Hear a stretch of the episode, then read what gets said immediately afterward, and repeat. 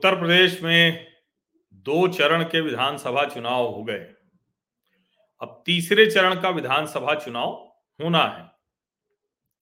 दूसरे चरण के विधानसभा चुनाव से ठीक पहले, यानी मतदान से पहले, उत्तर प्रदेश के मुख्यमंत्री योगी आदित्यनाथ ने एक बयान दिया और कहा कि उत्तर प्रदेश वालों, अगर यूपी को केरल पश्चिम बंगाल और कश्मीर बनने से रोकना है तो आपको वोट देना पड़ेगा। जब ये बयान आया तो इस पर खूब तीखी प्रतिक्रिया आई। केरल के मुख्यमंत्री पिनराई विजयन भी बोल पड़े और तरह तरह के सवाल आए। ये कहा गया कि भाई ऐसे आखिर कहे कोई मुख्यमंत्री और दूसरे राज्य से तुलना करके इस तरह से बोली ये तो अच्छा नहीं। सुनने में अच्छा लगता भी नहीं। किसी भी एक राज्य का मुख्यमंत्री वो कहे कि अगर हमको वोट नहीं मिला तो फलाना राज्य बन जाएगा, ये अच्छा तो नहीं लगता। लेकिन कोशिश की। और इसी बीच में हिजाब पर जो बवाल चल रहा है, उस पर पश्चिम बंगाल से खबर आती। अब ये खबर आई तो जरा इस समाचार को ठीक से देखिए तो समझ में आ जाएगा कि आखिर योगी आदित्यनाथ ने किस बंगाल मॉडल की चेतावनी दी थी? ये जो बंगाल मॉडल जिसकी बात वो कर रहे थे, वो कौन सा बंगाल मॉडल है? तो देश के अलग अलग हिस्सों में हिजाब को लेकर अपने अपने तरह से विरोध प्रदर्शन हो रहे हैं। कांग्रेस के नेता कह रहे हैं कि भाई जिसकी जो मर्ज़ी हो पहने, बिकनी से लेकर हिजाब तक। कांग्रेस के नेता कह रहे हैं कि बिकनी मतलब एक तरफ़ तो बिकनी की भी कह रहे हैं स्वतंत्रता, दूसरी तरफ़ कह रहे हैं कि हिजाब चेहरे पर नहीं तो दुष्कर्म होने की आशंका बढ़ी। कांग्रेस के नेता वो भी है जो बुरके और हिजाब में फुटबॉल खिला रहे हैं, बाइक चलवा रहे हैं। ऐसे ही देश के अलग अलग हिस्सों में प्रदर्शन हो रहा है। हर पार्टी अपने लिहाज से कर रही है। लोग कह रहे हैं कि भाई सांप्रदायिक ध्रुवीकरण करने की कोशिश है, यूपी के चुनाव में। लेकिन इसी बीच पश्चिम बंगाल से एक खबर आती है। पश्चिम बंगाल के मुर्शिदाबाद से। मुर्शिदाबाद में एक विद्यालय में वहाँ के प्रधानाचार्य ने कहा कि भाई, बच्चे जो है, वो हिजाब या बुरका पहन के ना आए, यूनिफॉर्म पहन पहन कर आए। यूनिफॉर्म मतलब ड्रेस। ये बाहुतली हाई स्कूल है। मुर्शिदाबाद में सूती एक जगह है, वहाँ पर। अब ये उन्होंने कहा, फ्राइडे को ये उन्होंने कहा। अब जब उन्होंने कहा तो उसके दूसरे दिन क्या हुआ आपको पता है? क्या हुआ होगा? आपको क्या कल्पना है कि जब उन्होंने कहा होगा कि भाई हिजाब बुरका पहनकर मत आओ, स्कूल ड्रेस पहन कर आओ, अगले दिन बच्चे तो नहीं आए, आ गए अगल बगल के गाँव वाले, जो मुस्लिम बहुल आबादी है। और उन्होंने विद्यालय पर ताला जड़ दिया। हेडमास्टर को बंधक बना लिया। शिक्षकों को बंधक बना लिया। उसके बाद क्या हुआ होगा? उसके बाद खूब ईंट पत्थर मारे। बमबाजी की। अब सोचिए जरा।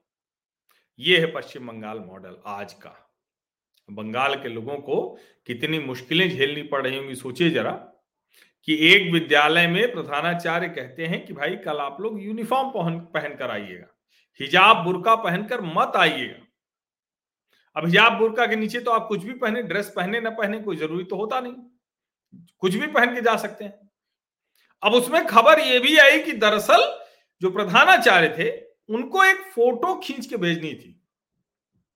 सभी बच्चों को वरना ये दुस्साहस वो नहीं करते मुर्शिदाबाद में कि कहते कि हिजाब न पहनो, बुरका मत पहनो, ऐसी हिम्मत नहीं थी उनकी। लेकिन चूँकि उनको भेजना था, एक जिसको कहते हैं ना कि जो स्कूल में, विद्यालय में होता है कि बच्चों की एक फ़ोटो अच्छी सी हो वो उसको भेजना था तो उन्होंने बच्चों से कह दिया। और कह दिया तो अगले दिन टूट पड़े गाँव वाले। और कहे कि ऐसे कैसे आप कह सकते हैं? आपकी हिम्मत कैसे हो गई? अब सोचिए जरा, इसके बाद क्या हुआ होगा? अब कुल मिला के मारामारी, अराजकता, बमबाजी, पत्थरबाजी, इस सब के बाद 18 गाँव वाले गिरफ़्तार हुए हैं। लेकिन जब ये सब हो गया, जब ये हुआ, ये लगा कि अब तो हेडमास्टर और शिक्षकों को बचाया नहीं जा सकेगा तब तो पुलिस ने किसी तरह शनिवार की शाम वो शिक्षकों को और हेडमास्टर को बचा लिया।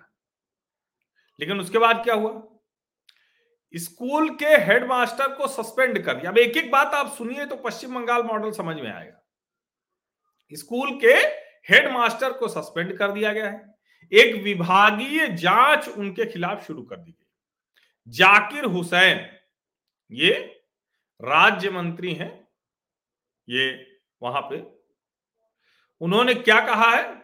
उन्होंने कहा कि बाहुतली हाई स्कूल सूती में जो घटनाक्रम हुआ, बहुत दुर्भाग्यपूर्ण है।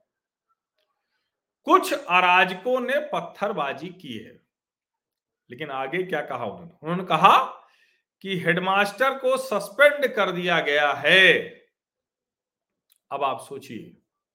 ये है पश्चिम बंगाल मॉडल। पश्चिम बंगाल मॉडल मतलब स्कूल में हिजाब और बुरका पहन के जाना है। हेडमास्टर अगर कहे तो पूरा गाँव घेर लेगा। गाँव घेर ही नहीं लेगा। पत्थरबाजी करेगा, बमबाजी करेगा। और उसके बाद फिर वहाँ के स्थानीय विधायक और श्रम मंत्री ये सब लोग बताएँगे। अब मुर्शिदाबाद में ऐसा क्यों हो पा रहा है?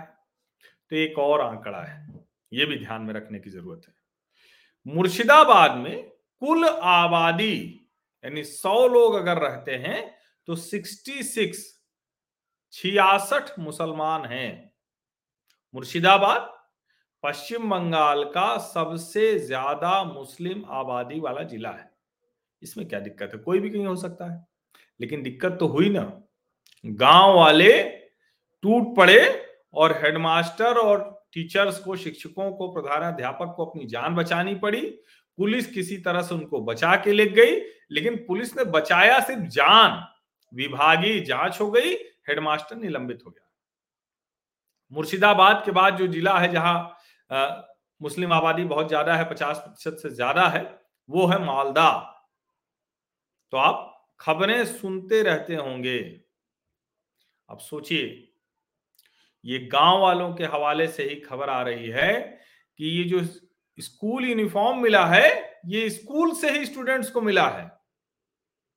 और शिक्षकों को वो पिक्चर जिला विद्यालय निरीक्षक या वहाँ जो भी अधिकारी थे ज़िले के, उनको भेजना था। इसीलिए कहा कि भैया, बिना बुरके के आओ कल। लेकिन जैसे ही ये कहा, अगले दिन प्रधानाध्यापक और सबको झेलना पड़ा। सवाल हिजाब पर हुआ। जवाब बम से पत्थर से दिया गया। योगी आदित्यनाथ ने इसी बंगाल मॉडल की चेतावनी दी है उत्तर प्रदेश के लोगों को। यूपी के लोगों को यही चेतावनी दी है और ये एकदम सही चेतावनी है। इसमें कोई गड़बड़ नहीं है, इसमें कोई तथ्य में नहीं है गड़बड़। ये एकदम जो है, वही मैं शब्दशाह आपको बता दे रहा हूँ। हाँ उसमें मैं विचार के तौर पर जोड़ रहा हूँ तो सिर्फ़ इतना कि हाँ योगी आदित्यनाथ ने जो बंगाल की चेतावनी दी थी, वो इसी की चेतावनी दी। और ये सच है। आप सोचिए, मुर्शिदाबाद में 66 परसेंट अगर मुस्लिम है तो वहाँ विद्यालय को घेर लिया गया, वहाँ प्रधानाध्यापक और शिक्षकों को बंधक बना लिया गया, पत्थरबाजी की गई है। बमबाजी की गई है और उसके बाद प्रधानाध्यापक और शिक्षकों की जान तो बच गई, लेकिन विभागीय जाँच और निलंबन। अब वो जीवन में कभी नहीं कहेंगे। वो भी कब? जब ये खबरें हैं कि स्कूल से ही यूनिफॉर्म मिला था, फ़ोटो उनको जिला का जो अधिकारी था शिक्षा विभाग का, उसी को भेजना था। सोचिए आप, ये है बंगाल मॉडल।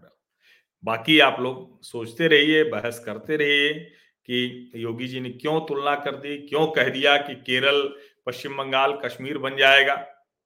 तुकबंदी भी भिड़ाते रही लेकिन ये तर्क नहीं, ये तथ्य की बात है।